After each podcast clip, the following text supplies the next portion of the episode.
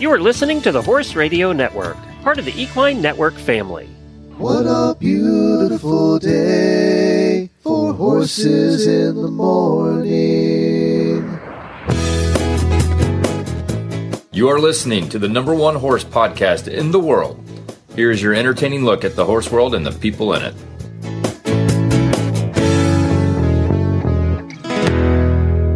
Well, good Friday morning, everybody. I am Glenn the Geek in Ocala, Florida. And I'm Jamie Jennings, and I'm in Norman, Oklahoma. You're listening to Horses in the Morning on the Horse Radio Network for Friday, February 3rd, episode 3112, brought to you today by our friends at Kentucky Performance Products. Good morning, horse people.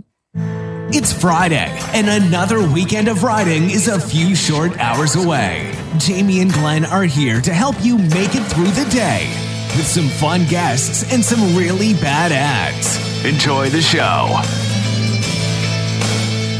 Well, good morning, everybody. Thank you for joining us today. Today we have a special show for you. Uh, we all found out, was it yesterday, Jamie? Yeah, yes, last night. Yeah, we all found out that one of the legends in the horse world, Jimmy Wofford, had passed away, and we're going to be joined by former president of the USEA and our friend Max Corcoran, who's going to share her memories of, of Jimmy, and we're going to talk about his legacy in the eventing world, but more so just in the horse world in general. I think he's one of those people that crossed over, don't you? It, you know, not just eventers knew him. Well, he also became the president of the American Horse Shows Association, which you know is is pretty uh, umbrella as far as horse sports go. But uh, to, to me, I, I always called him the eventing Jesus, and his book, Training the Three Day Event Horse and Rider, is is the Bible on eventing. And as a uh, youth growing up, I mean, I can't I can't. I, I still refer back to it today. So definitely a, a sad a sad moment in time and we've lost somebody who was just so incredibly important and wonderful. And I, I just he's one of those guys you've never heard a bad thing said about him because he was just a a great dude. I've read probably a hundred posts because I'm friends with a lot of eventers. I've read a, probably a hundred posts about him today, uh, this morning that popped up. And you're right. I mean, there was he affected so many lives, partly because he stayed in the game till the very end too. Mm-hmm. He was doing clinics and articles all the time and wrote a ton of pieces about it. Did tons of interviews, one of which you're going to hear later in our show. Uh, I went back in time and dug out one of the interviews we did with him at a 2011 Rolex, the three day event. Mm-hmm. It, it might have been the first time we did a remote together. I really am interested to hear that because I remember sitting there and he joined us at our table. And I remember exactly where we were in the covered arena. And we had a, it was a kind of a new thing, podcasting and so oh he had no idea who we were. every single but every single person who was in the competition or surrounding the competition came and sat down with us.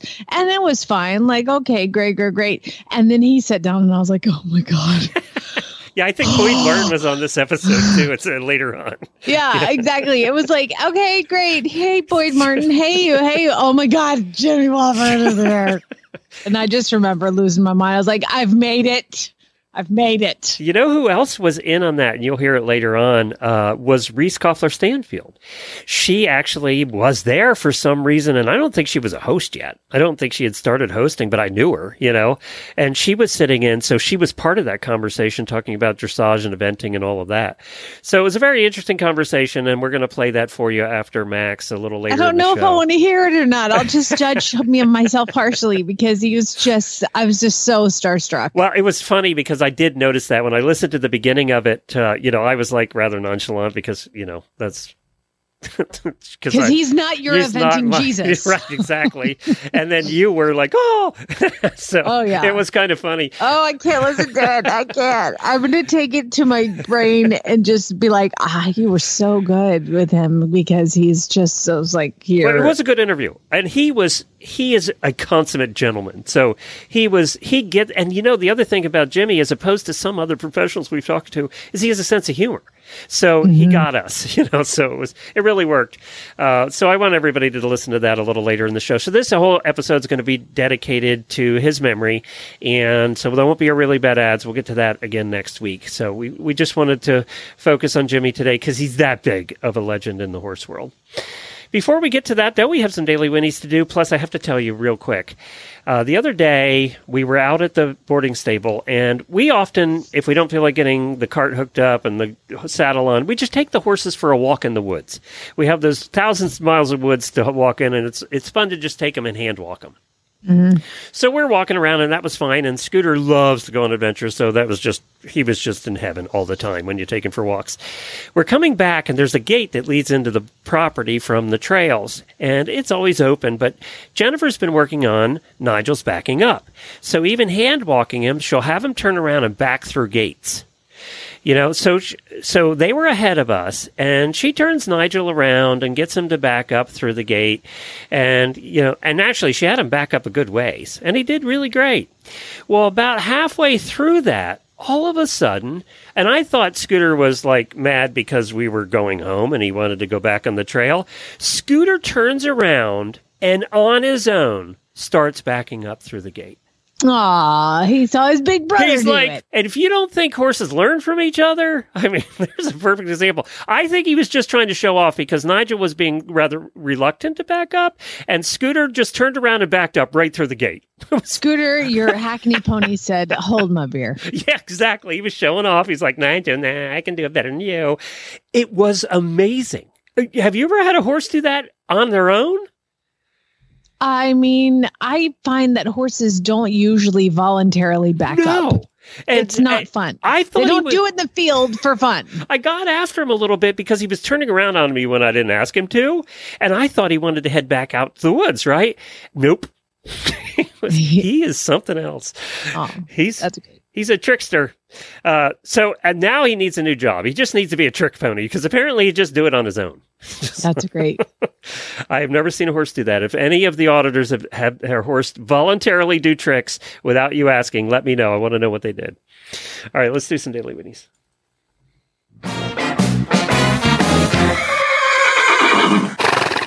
Well, my daily Winnie is for Lisa Wysocky and Debbie, host of the Horsemanship Radio Show, Debbie Laux, uh, because they're going to be filling in for me next week. Next week, we're taking Jennifer's mom on a cruise. Uh, she's getting up at that age now where we're like, we better get this cruise in. We w- we want her to be able to enjoy it. So, uh, she we're taking her and Jennifer's brother and sister in law are coming along. So it's kind of a family cruise. We're excited that uh, she gets to go out and do this. So that's next week, and you'll be here though, and Lisa and Debbie will be filling in for me. So thank you guys for helping out. We really appreciate it. And you guys just have some good shows next week.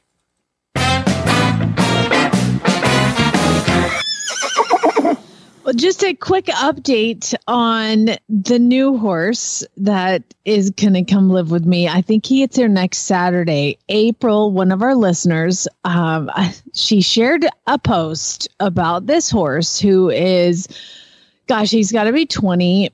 And he was a cart horse, a carriage horse in Corpus Christi, Texas, which is one of the hottest places on the planet. And uh, before that, he was an Amish plow horse, and he's a half standardbred, a half percheron. And they needed to retire him, and he needed a place to go. And I bought him, paid good money for this horse. It was going to be great. He's going to retire here, and I'll ride him around, help me start babies, and it's going to be fine. April texted me yesterday. Oh no. She's like, I'm so sorry. Oh no. I didn't know. And I was like, What do you mean? What do you mean you didn't know? She's like, I, I just I, I missed it somehow. Somehow I didn't see it. I missed it and I'm so sorry. And if you want to figure out something else, we can do it. I'm like, what is going on? She's like, he's blind in his right eye or left eye. I was like, excuse me, wait, what? She's like, he's blind in his left eye. I, d- I didn't see it. He's got this big blue thing in his eye. And, and I was like, is it an ulcer that I'm going to need to medicate every two hours? For those who don't know, I just went through that For six what, weeks. forever. And uh, she said, "No, it's it's it's old. It's just I just I didn't notice, and and my husband didn't notice, and Oh, we're and so she's the one sorry." that went out and looked at the horse for you. Yeah. Well, I'm like, I don't care. he's blinded and eye. He's been doing his job for like a hundred years. You know, you got on him and rode him. You, he's been. I, I have a video of an ambulance going by. He's blind in one eye. You know what? That just adds to the charm, in my opinion. Bless his you. little heart. One-eyed senior citizen coming out to the house, and and you know what? He's been like I said, it's not like I have to medicate an eyeball every two hours. It's an old Yeah. war wound, and uh, you know what? It'll be Knock on fine, Something there, Jamie.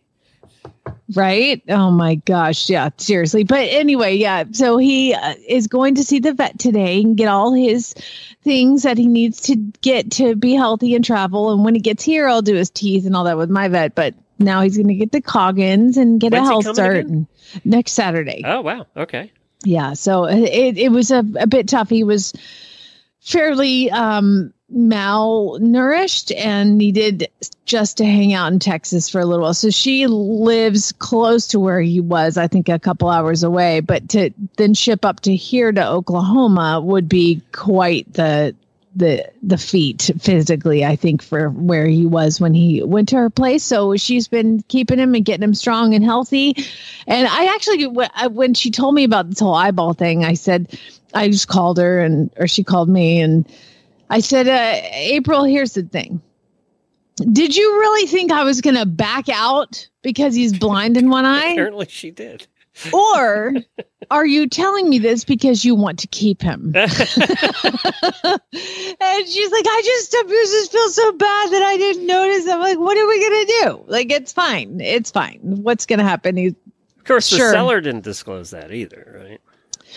No, no, that was certainly not just. Although to be fair, they might not have known. So I don't, I don't know. I don't know. But he clearly doesn't care. It's it's old and cold and you know fine. It's fine.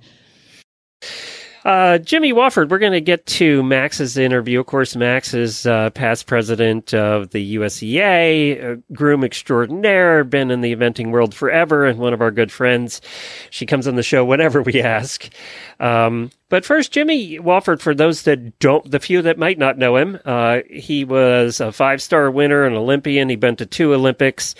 Um, he was known for writing tremendous articles, for being a true horseman. Uh, he apparently died at the age of 78 following a two year battle with pancreatic cancer. Uh, uh, what you may not know, a couple interesting things. He's the youngest son of an Olympic show jumper and U.S. cavalryman. His father was John Wofford, Colonel John Wofford, who was one of the founding fathers of the U.S. equestrian team in its modern iteration. And he's the one that really took equestrian sport from a purely a military activity to a civilian one. He's the one of the ones that led that charge to say, hey, civilians can do this too. It's not just, yeah, just eventing military. used to be just military. Yeah, yeah, that's right. Uh, his mother uh, was crucial figure in founding the United States Eventing Association and the United States Combined Training Association. So, the, this whole family is amazing. Um, and of course, Kilkenny came along in the '60s. That was his horse that everybody really knows. Uh, bought it from a, bought it from the Irish Olympic team for cheap. I didn't know that part because apparently it had bad X-rays. There was something wrong in the X-rays, so she, he got this horse for cheap, and uh, they came together, did quite well. How about a national championships in '67, a gold at the Pan American Games in '67, a team silver at the uh, at Jimmy's Olympic debut in 1968 in Mexico City, and then they repeated that whole thing, all of those, in 1972.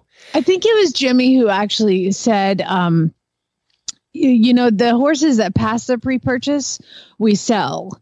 And the horses that don't pass the pre purchase, we take to the Olympics. twice apparently.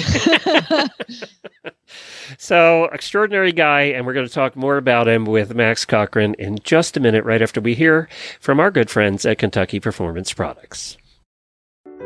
He was her first love, the one that started it all. He taught her how to master the posting trot and navigate her first hunter course. They spent hours together exploring the trails and hanging out in the barn. His name was doodled on every page in her school notebook. His coat gleamed in the sun as he met her at the gate each day, snuffling for a treat. From the first time she saw him poking his head out of the stall to the last time she patted him goodbye, he was, and always will be, her everything. This love story is brought to you by Neigh-Lox Advanced, providing complete support for a healthy digestive tract, which reduces the risk of colic and digestive upset. The horse that matters to you matters to Kentucky Performance Products. Call 859 873 2974 or visit kppusa.com to order today. Well, hi, Max. Welcome to the show. Thank you again for coming back. Anytime I ask you, you're here. I appreciate it. Oh, thanks for having me, Glenn. You know, I love I love horses in the morning. It's fantastic. So any any chance I get to talk to you is better. Well, t- it's a sad occasion today, and I know you Yeah. knew Jimmy pretty well. So, kind of give us. I'm just going to let you talk. Tell us about Jimmy, your experiences with him, and your what you want the world to know. Oh my goodness. Oh well, I am uh, a very lucky person to have got to know Jimmy and to have been around him. And I think there's a lot of people that will say exactly the same thing. I say is that it's just he was a he's a a gift to the horse community, a gift to me, a gift to a lot of people. He was a, a true gentleman. He was um, had a really amazing balance of the old school and the new school. What I would say he. Um, he was constantly involved no matter if it was watching or teaching or writing or having new thoughts um, he kept himself very current with the new sport as i would call it you know from the long format to the short format and just how the sport continued to evolve he was he just was always there to i don't know lend a hand to give advice to be the sounding board to I don't know. I just was fantastic. And for me, I got to know him when I was working for Karen O'Connor as Karen was a student of his. And so, you know, Karen said, Oh, I, you know, do you know, do, do you know Jimmy Wofford? I said, I don't know him, but I know who he is. You know, so I was always very, um, you know, in the beginning, right, I very first started working for them, I was gobsmacked and in awe when he would come around and he would always have a minute to chat with me, always have a minute to ask about the horses. Um, you know, and and he was so willing to, you know, give advice or just say, you know, oh, your horses look very nice today or whatever it was. And, you know, God, Jimmy Wofford said my horse looked good. You know, it's like I'm gonna sleep good tonight. And and then throughout the years as I got to know him better, um, and again I you know, I didn't know him as well as others, but God, I just still find myself feel completely so lucky to to have known him as much as I did.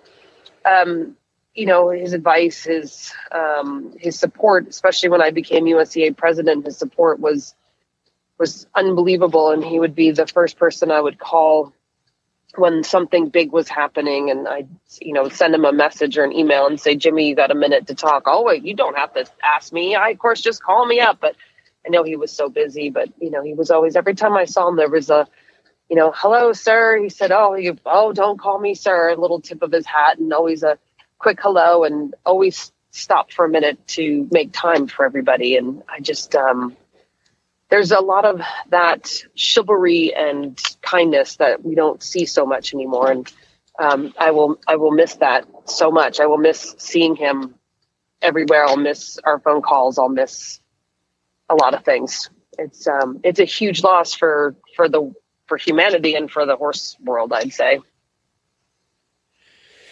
So, how important was he to the organizations? You just got done being president of the USEA, right?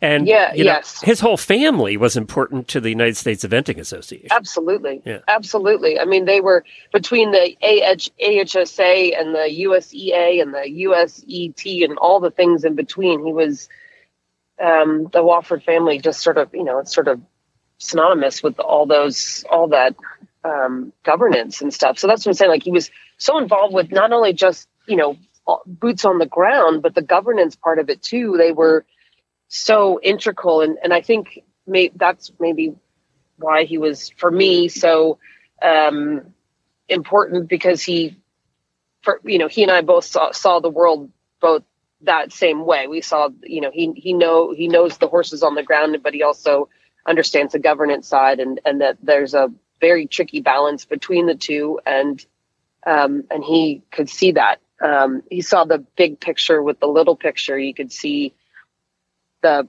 you know, he obviously loved high performance. He loved the the team stuff, but he also loved the grassroots side of it too. He loved watching people learn. He loved watching horses develop. He, you know, I mean, I don't know. I can't. I could go on and on and on and on and on and on. And on but he just, um, yeah, just you know, part of the association, part of what he did for for them, and continued. I mean, there he was, even you know, being the keynote or the the MC for the for the awards and for the Hall of Fame, and um, he was always present. And it's yeah, it's going to be a massive void. Yeah, not having I, him there. I think of his legacy, Max. I always said, and I said this before you came on, that I considered him the eventing Jesus, right? And his book, Yes, training yeah. the three day, uh, training the three day event horse and rider, is the Bible. Okay, so you've got those two yeah. things. Talk a little bit about the legacy. I mean, he was so prolific in writing and all the books that he's written. You just go on to Google and type in Jimmy Wofford book, and there's a long list of them. Yeah. And uh, I mean, Yeah. just recently, his most recent one was like still horse crazy after all these years. So talk a little bit about the legacy of of Jimmy and his his penmanship as it was just incredible. well I, you know there's there are very few people that are that are gifted to to write and and jimmy for sure had that gift. And um he he has he had he has an had incredible passion for history and for uh for that too. And so i think that there's a lot of um i think he wanted people to never forget the history of you know where things came from. Um and i think that's was a, some of his motivation for writing these books. Um, he's a brilliant author, brilliant author, and his books are, you know, again the, you know, his everything like you say, from telling the stories of how we got here to um, telling people how to prepare your horses for the three day events to, you know, everything in between. They're just they're fun, in you know, inviting books that are educational and fun at this, you know, and and nice to read at the same time, which doesn't really happen. And some of those books, you're like, you know, the how-to books are like blah blah blah blah blah. um, you know, his history, his knowledge, his just, and the fact that he was willing to give it back to us. I mean, there's a lot of that have been doing it for decades and decades and decades that don't have the have the I don't know if it's the energy or the foresight to give it back to Yeah. to everybody else. You know, he it's it's his gift. That was his gift to all of us. Were his, was I his writing. too, I think. A lot of times when you read a book or uh, about horse training or horses, I feel like so many times things have evolved past when the author wrote it. You know, like sometimes you read Correct. something from the 80s Yes. or the Yep. 90s or Yep. early 2000s. Yes, You're like, this is Yeah. so old. His is so books are, antiquated. Yeah. yeah, his books are timeless. 101 eventing tips. I was reading and I was like, Yeah. this is, um, these are amazing tips. Like, Yeah. Uh, just a, modern gymnastics. like, research and yeah, exactly. There's research and stuff that comes along that says you know throws things out of the water, but at the same time, uh, what what he's written is just you know like oh right yeah good idea yeah yeah Yeah. yeah yeah oh just didn't think about that yeah exactly I'm exactly Max, I was looking at uh, your your Facebook feed must just have thousands of posts. I mean, I mean, mine has hundreds, and you know, there was a quote, and this is a long time ago. I don't know where this quote came from, with one of his books or whatever, but I, I've known it forever. And this, he was talking about his horses that he's ridden over his career, and you know this quote. He said, "The worst of them sense our fear and take advantage of us. The best of them sense our dreams and take us there." Yes yes I yes. mean, that quote gives you goosebumps. Yes. it does it absolutely does it absolutely does Because you've And been he- with those horses that were people's dreams.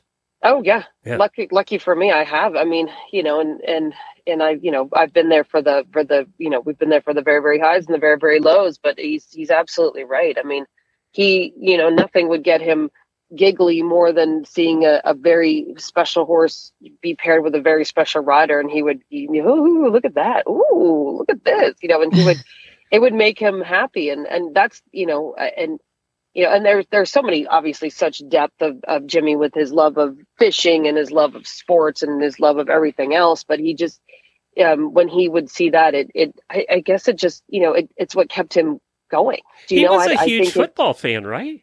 Yeah. Oh, he he just loved sport in general. He was a sportsman, um, and but yeah, he he loved all sport. But you know, he he did a lot of fly fishing, tons and tons of fly fishing, and that was his other other massive passion was that. But he, um, yeah, he just he loved sport. He loved to be, you know, he was always reading and knowing the latest on all the things. You know, he just never could keep up with them. it's like, where do you find how many hours in the day after you've been teaching for 15 hours and then you did you see that documentary on the you know World War II, blah blah blah, and you know he just it was incredible. Um, and you know, and and the amount of lives that people that he's changed. I mean, he has changed so many good friends of mine. Um, you know, with Sharon White and Sara Kozumplik and people, they just they just could go on and on about wh- what their life would have been like without him, and they don't even want to know it. And he, his mentors, he mentored so many people and um, kept motivating so many people. And you know, I, I don't know. It's just, it's just a, I don't, I could. He's just, it's a one bit of those overwhelming. yeah, it is. He's one of those guys that nobody had anything bad to say about. You know, it's just it's just one of those incredible humans that we were all Yeah. blessed to yeah, have grace us in this world. And Max, as always, thank you for coming on and and sharing Oh, with you. us. We know you're uh, driving to Kentucky, so Yeah. be safe on the roads and uh, know you. that we appreciate you coming in and sharing Thank you. And some of your stories. thank you for thank you for celebrating him. It's he needs to be over celebrated, I believe. Thanks, Thanks, absolutely. Max. Appreciate it. All right. All right, Talk take to you guys later. Bye. There was, uh, I, I was reading one of uh, Hillary Moore Hebert. Uh, she says years ago, I was at a Jimmy Wofford clinic in Ledyard. Uh, he pointed to the tallest and widest stone wall I've ever seen in my life and informed us all that we would jump it before the weekend was over. After a day of learning about us, he lined us up from bravest to most gullible and told us to aim for the middle and go. We all went. That day I was flying. Oh, wow. Oh, I just got goosebumps. Yeah, that was a good quote. Well, life's too short for heavy tack, and at half the weight of a traditional leather saddle, tacking up is simply a breeze with any Wintec light saddle. And it's one of the reasons that Jamie loves her Wintec light so much. I put it on yesterday. I, I it, every time I put it up on his back, I'm like, how is that a saddle? Like, because it's so light, but it's a normal size. It's not like a little tiny little thing. It's like a regular saddle, but you just, yeah, it's really light. It's crazy. Well, you know, it's also super soft and it has a grippy seat. Uh, and I know Jamie likes that too because she rides such calm horses that never act up. Sticky butt. I need a sticky butt. super soft panels. I know you mentioned the panels before that you really like how soft the panels are and how they mold around uh, their muscles. Yeah, they've really started to break in for me as well. You know, uh, just now I'm able to sit and it kind of like hugs me and my curves. and, and I don't know if you ordered it yet, but they have changeable cantles. So apparently, the, in the back, you can change out the cantles. They have flags and all different kinds of things that you can buy, so you can kind of customize your saddle. You can find out why Wintec Lights All-Purpose Deluxe Saddle is Jamie's favorite at wintec-saddles.com. That's wintec-saddles.com. They also have a list of all the retailers there. You can find retailers for Wintecs all around the country. Well, coming up next, i I pulled this uh, it from an interview that we did at Rolex. It was called Rolex then. It's the three day event back in 2011. As I said earlier in the show, I think this might have been the first remote you and I ever did together. And we were so excited to be there. And they had us sitting in the middle of the old indoor arena where the booths were. So there's a lot of people around.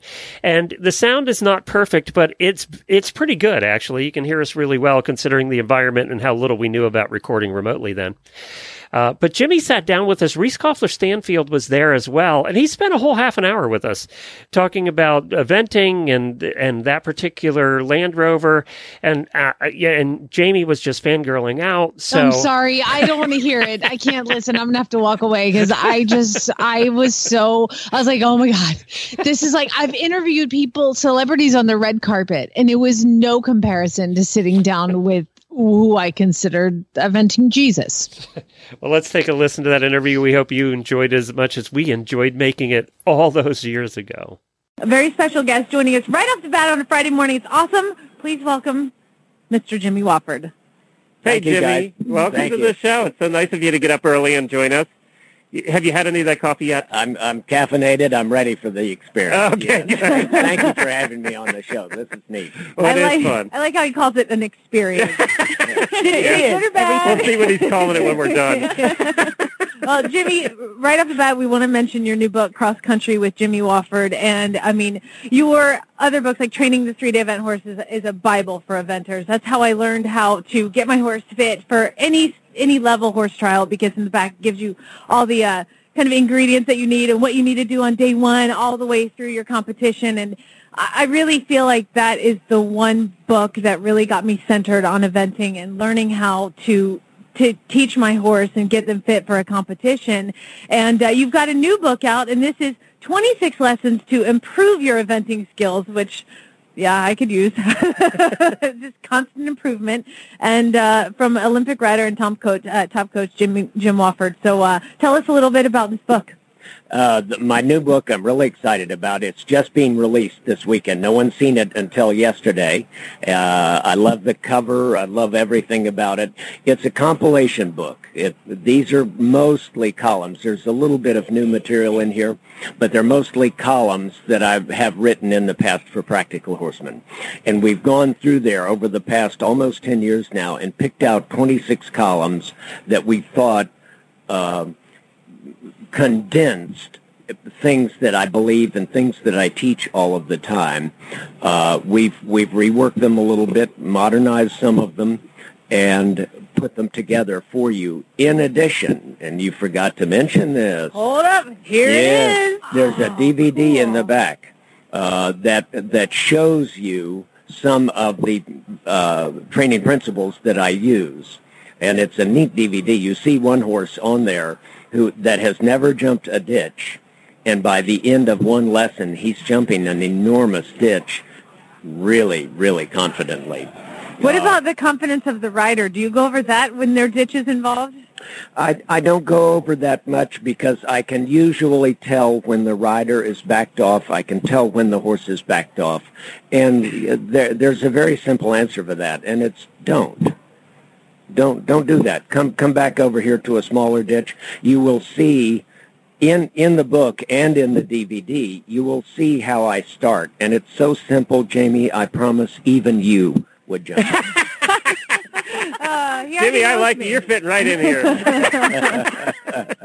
you can join us anytime in the morning show. this is what you get for having free coffee around. I'm gonna have to read that segment. We'll have to talk after the show because you know it's, it's a ditch. Where's it going to be available, Jimmy? It's called Cross Country with Jim Wofford. It, it's going to be available at bookstores starting next week uh, through the AIM network. There is a link to it, which I forgot to memorize. But if you go to Practical Horseman, Yeah. uh, they will lead you to it. Or if you are on the grounds this weekend, it will only be for sale this weekend at Practical Horseman because their, their parent company, AIM Media, uh, are the publishers. And Practical Horseman is set up in a tent right out of Sponsors Row. They're right across from the stadium, the Rolex Stadium. They are. They're right there on the corner. Yeah, and, and you'll be doing some signings, I assume? I'm going to be doing signings during the lunch break Saturday and Sunday. Now, I heard about your signature. Are you going to make them legible, or is it just going to be No, there's an extra charge for legibility. It's, it's, it's free. It's free to just have it signed, but if you want to actually be able to read it, that that takes a while. I don't. I type notes to myself now on my computer because if I handwrite them, I can't read. I know, isn't it awful? We never we never write anymore. It doesn't happen. So let's talk a little bit about the leaderboard and, and what happened yesterday. Yesterday we had the first uh, half of the dressage went yesterday. I would ask Reese about this, except I saw Reese several times and she was not watching dressage. She was shopping yesterday. I was doing a little shopping, yes, yes. But uh, Arthur went right behind me on the test ride, so I wasn't able to see him. But he looked great in the warm up. I know Jimmy was was able to see him yesterday. Yeah, w- let me do the leaderboard here quick. Uh, in first so far at the end of day one of dressage, we have Allison Springer, who was on the show a couple of weeks ago with Arthur. Uh, Allison is one lucky girl recently. We said yesterday she won the Rolex at the competitors party. She won the Dubarry Booth. She won the uh, that little car worth about eighty thousand dollars down at the last event in Florida. She's done all right. She's having a lucky year so far, um, and she'll say it's it, it, that she's feeling pretty good about that. Uh, Mary King was is in second place out of Great Britain on King's Temptress, and then Will Coleman. You know, Chris said last night the eventing radio show that this is Will Coleman's first Rolex, and you know, Will's been around so much you would assume he'd been here before. He's been a while. He he is not the luckiest guy in the world because there's always been some little thing that kept him from being here. He's, he's been in the pipeline for it for years, and the stars just have not aligned. He's not the worst. Uh, Lynn Symansky, I tried for 10 years to get her here, and finally, the year she was going to retire, she got Fergus here. Um, and, and got around and had a, had a big time, but it, it can happen. And then you see someone find the horse of a lifetime, and they just climb up the ladder, and here they are. And and all you can say is that's horses. Yeah, and that's you know that's where Allison's sitting right now with Arthur. What an incredible horse that is! It's truly incredible. So we have Will Coleman, you know, first time here on Twizzle uh, in third at the end of day one of dressage. Let me just run down here. Kim Severson four, and Boyd Martin sitting in fifth place. I'm looking at other people. Jessica Phoenix is in 14th place on exploring. She has another ride today with Exponential, so we'll see how how she turns out uh, with that. And those are the ones that we've had on the show and and been familiar with out of day one. Uh, Phillip Dutton is currently sitting right now in 11th place. Boyd had a uh, we called it Boyd's bobble yesterday. Um, which I would not say to his face. But uh, he forgot uh, uh, he forgot a movement in the test, and that cost him some points. And then he and uh, actually Silva, his wife, was on the eventing show last night, and Boyd apparently was not a happy camper. Silva said, "I just pretty much left." So I was glad I had the show to come do. so. That's a uh, that's a really hard test to learn. I have to say, you know, being a, not an event rider to being a dressage rider and, and having some experience after coaching at the WEG, um, these tests are really hard to memorize, and they don't necessarily flow as well as I would say a dressage test. So I could see very easily how he would uh, make that mistake for Yeah. sure. Well, it seemed like there were a couple mistakes yesterday, and uh, I guess um, somebody forgot a extended trot. And I mean, it definitely watching the test, you feel like it's a little bit um, just not. You're right, not flowy, but. To go from what I think is flying lead changes and then to go on a serpentine with a counter canter, how difficult is a movement like that, Jimmy, for a, a dressage for an event rider? Well, I, I can't speak for the dressage rider, but for the event riders, it's tough because these horses are so fit. Most of them are so smart, and they want when they once they learn a flying change out of a serpentine, they want to show off what they've done. And if you even breathe hard, they're gone, and they do a change. Uh, and the, these riders know that, and and I think the the point that needs making here is that pressure causes mistakes, and there's no there's no more pressure in this arena except the last day, the last ten at badminton. That that's the only other eventing spectacle in the world where the pressure is is as intense as it is here. hmm Well, uh, speaking of pressure, what happened with Katie and Sir Donovan yesterday? I did not see it. I had the next horse in the we, arena, and I had my back see to it. I did actually. not we, see it. We were in there, and the way it looked to us is the horse kept turning around and biting toward the girth area, and actually bit her leg at one point, and then then was was rearing and bucking, sort of like there was something wrong in the girth area. So I don't know if there was a tack issue there or or it was something internal, but that horse was definitely being bothered by something back there. You could just tell it wasn't your normal I'm carrying on. It was something's bothering me.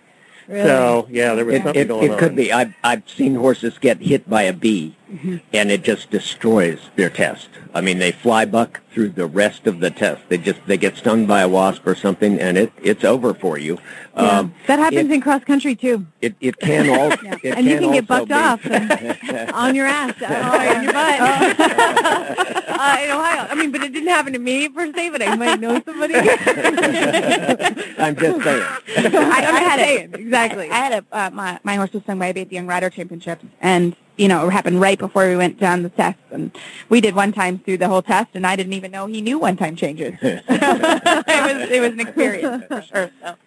So, it, I who was it a couple years ago? I, I want to. I want to say it was Missy that had a allergic reaction to something on the girth, uh, like a girth cleaning agent or something, or she had an allergic reaction to poultice or something too. No, the, some shampoo. Some shampoo. Yes, it caused that's what it critical decision to just blow up like a balloon. What a freak event! I mean, and just like like you said, that's horses. Yeah. Right here at Rolex, Kentucky, that can happen. So Now this this show is obviously listened to. The one we're doing right now is listened to by uh, all kinds of riders, not just eventers.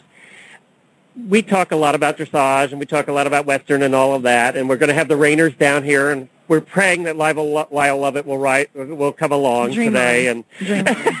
never I'm gonna happen. excited if he comes. Jamie used to be a DJ in uh, Top 40 Radio there in Atlanta, so she played a lot of Lyle's music. So this would be fun.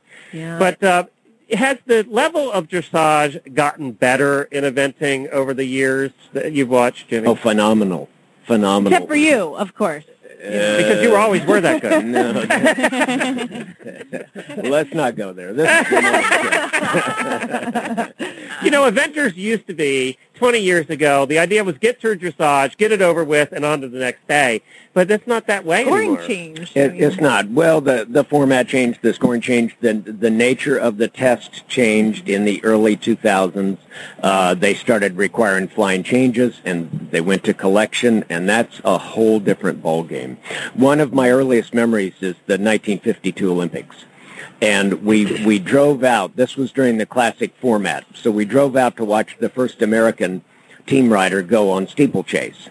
Uh, and my father, who was coaching the team there in Helsinki, Finland, uh, my mother started to drive away after our rider finished, and he said, "No, wait, I want to see this horse go." And she said, "Well, that's that's a, a Finnish horse. Why do you want to watch him?" And I remember Daddy saying, "Well, he won the dressage, and I know I'm not going to see him again, and I thought he was a nice horse, so I want to watch him go here." Because the attitude was in those days, if you were that good at dressage, you had not done the other work that you needed to complete a test of speed and endurance because Right. that's what it was then. Now it's it's a test of three technical phases and they're they're of equal importance and the dressage has improved out of all recognition. These guys sit well now, they ride well, their horses are so the the ones that we'll see today I think will sparkle. The ones yesterday the the judges were in a bad mood and the riders were conservative because it was very windy. Uh, it was a spooky ring. Arthur spooked several times, Yeah, he and, did. and and in years past, that has gotten to Allison. And I must say, this year it did not get to her, and I, and I liked her ride in there. And and I I mentioned in my in my written preview of the course that that pair has broken my heart over the past three or four years because I thought this is a super rider and a super horse. Why are they not in the top three or five? And they'd find some way to bleep it up. You know, and so I just, they're going to have to prove to me now because I'm over this partnership and I don't care. I, I don't care if I love them. They, they've got to get back on the list you know, on my list because they just they found a way, and I thought that was a good sign yesterday because he wanted to be Arthur at some of the flowers and things were moving in the breeze, and and she kept him coming, and I, I thought that was a sign of maturity in the ring. So so good things, you know, she's well placed. She's got a five point lead.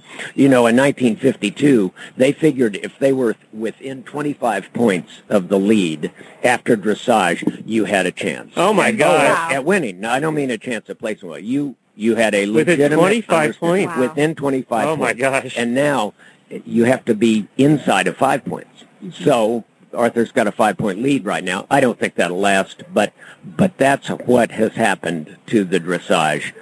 Jimmy, there's one the past half century. one ride yesterday and the one rider yesterday that just always stands out for me, and she she should. I mean, she's won this thing three times, and that's that's Kim Severson. She is a fantastic, quiet, just lovely to watch rider. Super super rider. Ah, People forget that she spent several years with Jack Le Goff. well, that'll do it. and that and that did it because Jack, the late Jack Le Goff, the Hall of Fame U.S. coach, turned out rider after rider after rider. David O'Connor, Kim Severson, the list just goes on and on and on. And when you came out of the Le Goff system, you could sit and you could ride and you could do dressage and you could put a horse on the bit with your legs and your seat and your hands didn't move and that you watch Kim and she's just floating on a horse that I think is unsuitable for her. I'm sorry, I, I love him, but he's too big for her. She needs a 16-hand Ferrari and, and she's got a 17-hand four-wheel drive power wagon. And it, it just doesn't suit her. You know, she needs something. She's not she's not strong pound for pound the way Karen O'Connor is. Karen, when Karen was a young student in my barn, she would arm wrestle the boys for fun. And they learned very quickly not to play. because she would beat them. If she could catch them, she would out arm wrestle the boys. Wow. She's incredibly strong. Eh, eh, eh, And Kim, not so much. Right. Kim, not so much. She's skillful, She may be more skillful, certainly in the dressage than Karen, but she doesn't have that that quality of strength. And so I've always wanted to see her on something a little more suitable. She can't ride a wide range of horses as well as Karen, I think, in in my opinion. Now- Winsome Adante was at the outer edges of her capabilities, and as he got older and braver and cockier, it was he was on the knife edge. When she won here in 2004, she was as close to disaster as I've ever seen her because he just took over. hmm Now, as a coach, uh, do you feel like it's your responsibility, or do you keep your mouth shut when you have things like that you want to tell somebody? Like, hey, this is the wrong horse for you, or no, go, going in, I try and guide them. I say, look, this is the sort of horse, the, the, the, basic type of horse. Riders at a lower level, if, if I had a one-star, a two-star rider, and they brought a horse like Tipperary Liadhnan, and, and they were Kim size or a little taller, I, I would say, oh yeah, you just came off a 15-3 Connemara. I want you to learn how to ride something like this because he's a good jumper. I love him. Look at his face. You know, he's oozing with brains. Uh, You know, you're going to learn a ton from him, but you're going to have to, to expand your range of riding to ride him well. And I want that. And if they've been on a stopper, I want to try and put them on a runaway. And if they've been on a runaway, oh, I'm going to try and put them on a stopper because you're you're trying to e- expand their range of of riding skills and knowledge.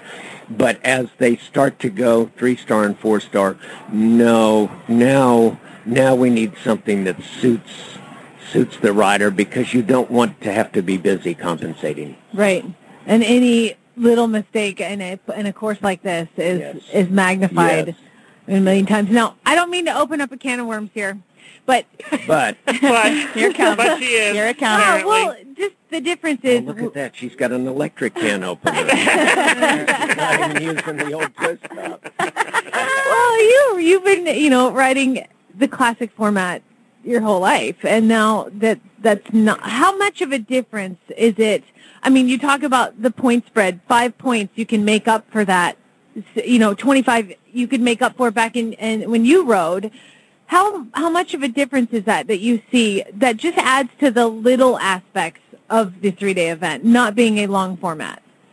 Well, eh, eh, you you you are comparing apples to oranges Okay. because there there is there is a cardiovascular element to the short format, but there is not the endurance aspect of it, and that was that was key. For example, this is a four mile course. It's three point nine nine nine nine something miles. It's a four mile course. Now, it's going to take them 11 minutes and 12 seconds to make the time free of penalty tomorrow. In there were uh, there in modern times, say say I I count modern times, classic format modern times from 1952 because that was the first U.S. civilian team, and I make that point very well in the first chapter of my new book. Which Cross- is cross country with Cross Jim Country Wofford. with Jim Wofford. Coming out next week. Bookstores everywhere. Go ahead. Thank you so much. Nice plug. Uh, the what were we talking about? you brought his book up and he's Yeah. gone. Read it because you said it was in the first chapter, 1952. Well, I've I've got the picture. I've got a picture of a pretty girl on the front, and that's always. 1952, the first the first modern Olympics. Uh, during that period, that say 50-year period, from 52 till 2004, when Athens went, the Athens Olympics went to the short format, there were only two maximum of events according to the rule book, maximum, maximum. 1960 in Rome and 1970 in Punchestown. Now, they comprised uh, 30 minutes of trotting on phase A, a two and three quarter mile steeplechase, which took you five minutes and 30 seconds at 690 meters per minute to avoid penalty. By the way, for those that can't translate that, you're flying. Yeah, you are that's really flying. Yeah, fast. that that's that's very fast, right? It's not ultra fast like racehorse, but it's very fast.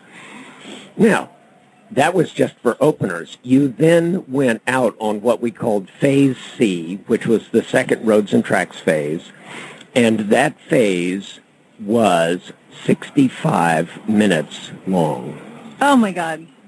I'm exhausted listening. at, at not a spanking trot, but but a a good trot, an hour 60 trot. long? an, an hour and five minutes long, the maximum. Not all that was a freaking endurance event. I mean, exactly. oh, I couldn't have That's said it better myself. They used to call it the speed and endurance test.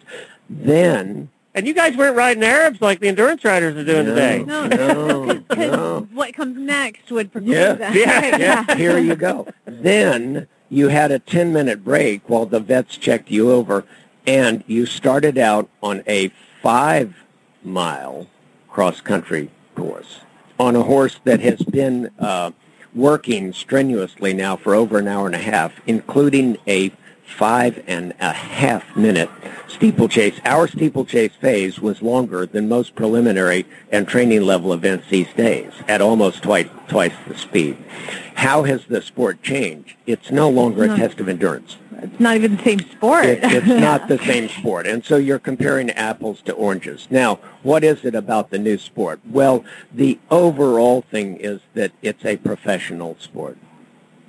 And professionals do what they do, which is they increasingly look for every possible opportunity to improve some tiny little aspect of them because there are no bad riders here.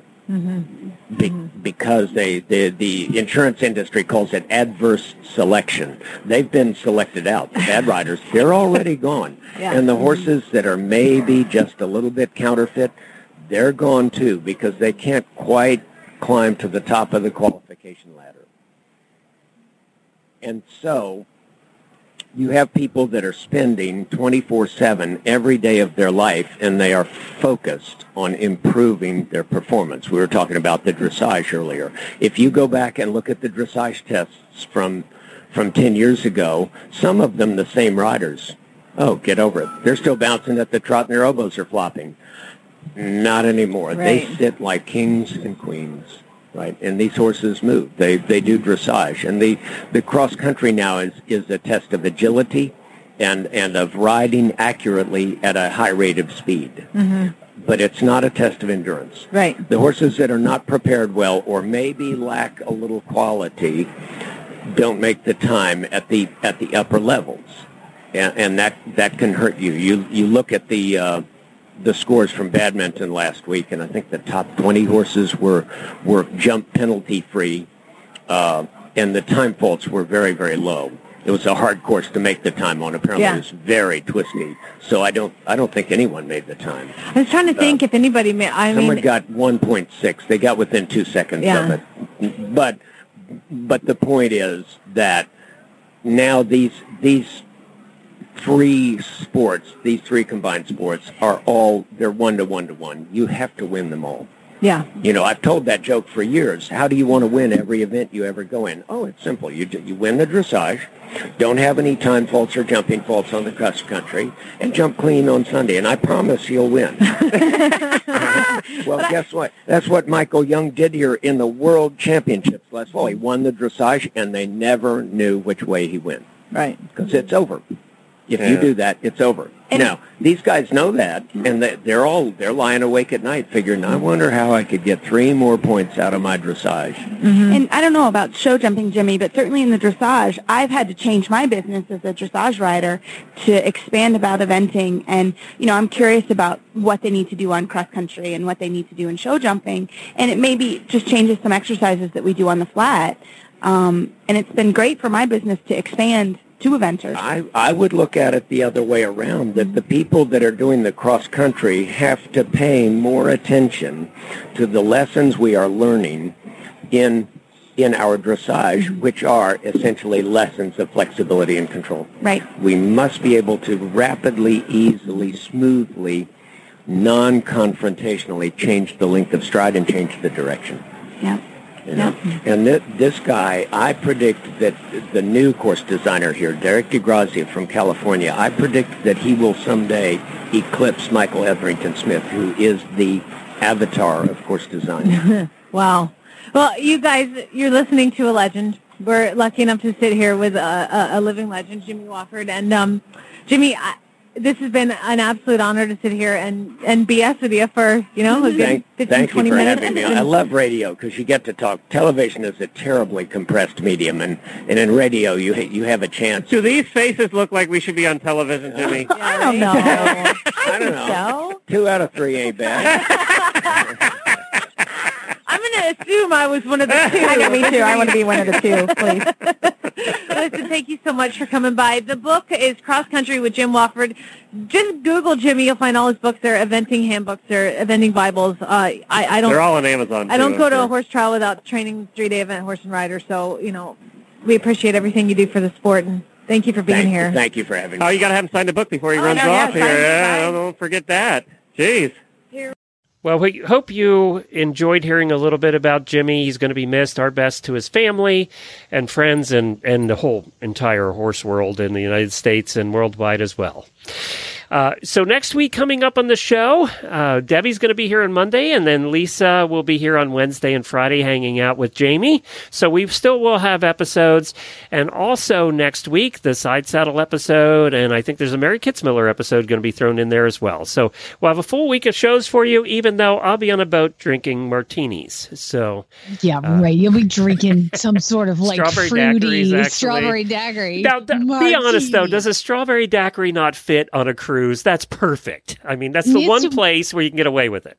What are the little white with the white pina colada? There yeah, you go. Yeah, pina coladas are the other ones. You're right. That's the other one. So I'll think about you all as I have sand between my feet and the beaches of the Caribbean. You're going to be on a boat. There's no sand. Oh no, we get off. You get off the boat occasionally. I think cruises are crazy.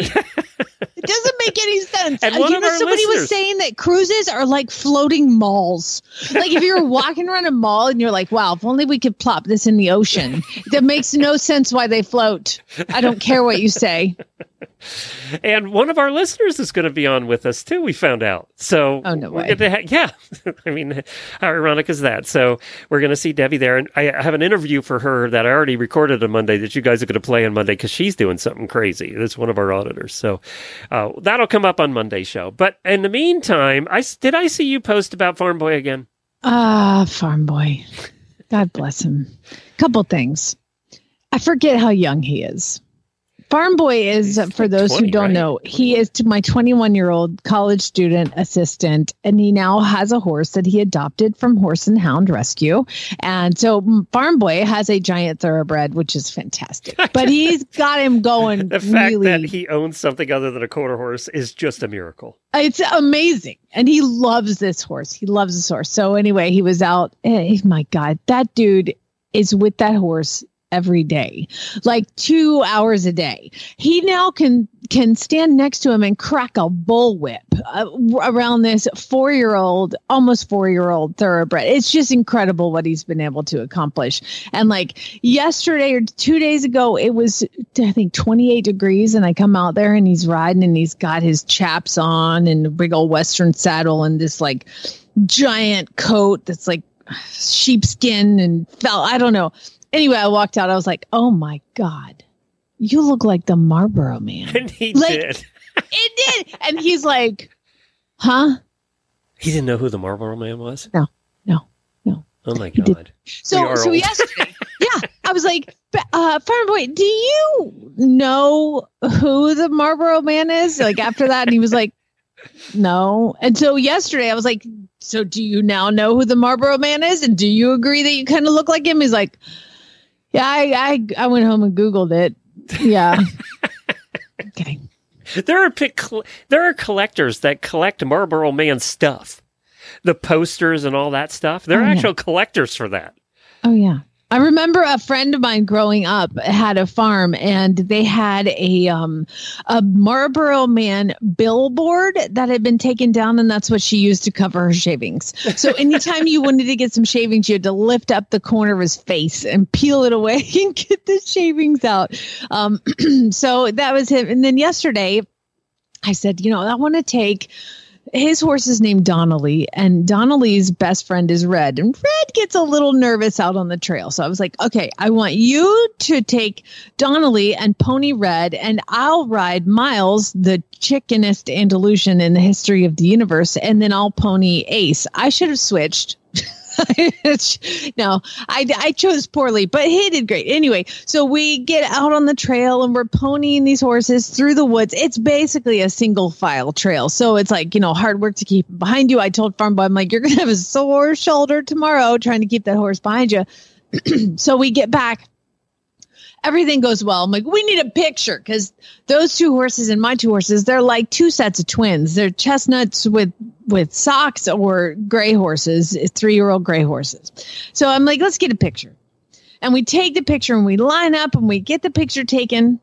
And we start to walk and ponying them all back in the arena. And in true farm boy fashion, he was like, Well, that went a lot better than I thought it would.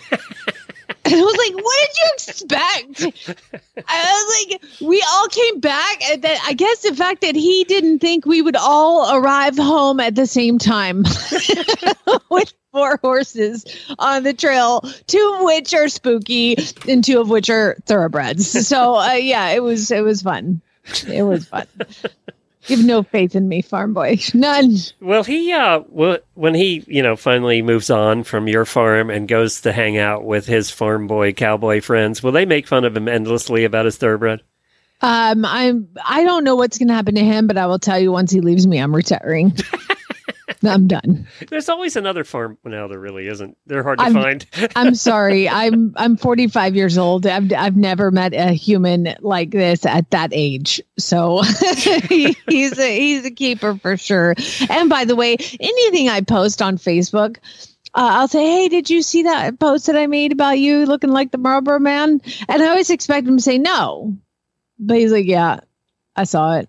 I, I'm like, could you at least click like on something so I know that you've been there? No, he's all he sees everything on Facebook that y'all say about him. He reads it all and he loves it, but he will never click like on it. I'm like, it's just validation that you know what I'm talking about when I'm talking about you behind your back. I don't even know if he listens to the show. I wouldn't. I mean, I doubt it. No, he doesn't listen to this show. it's I tell people that know me, I'm like that see me all the time. Don't listen to my show because it's just too much me. There's too much me if you listen to this. yeah, that goes know for me too. By the way, that goes the other way too. Right? yeah, it's just too much us. Just too much. You're gonna hear every story twice. Like don't don't just tune into one. Pick I one. think we have listeners that have listened to the beginning. I think they've heard every story about ten times. That's like I love them. I don't know. Do they think they try and compare whether the story differs or we kind of elaborate the older we get, the bigger the stories get? You know, like fishing. I don't elaborate mine. No, no, No, you know what? I elaborated the first time. Just kidding. I don't. That's what's really sad is I don't elaborate stories, and people think I'm making it. I'm. I'm not. It's Just that that kind of stuff happens. Anyway, It really does in her life. You know, this stuff that she talks about really does happen. You can't make it up. Yeah. You couldn't make it up. no writer would even think of it. So, oh, hey, we're going to do a little bit of a post show here. So, hang on, auditors. Thank you for being with us today on on this uh, occasion, and we hope you enjoyed our coverage today. celebration of life. Back to a more humor and comedy on Monday. So that we'll be back to normal then. Of course, you can find all the past episodes of our show at horsesinthemorning.com. And you can find all 40 shows on the Horse Radio Network at horseradionetwork.com. Thank you for joining us today. We'll see y'all. Spay, neuter, and geld.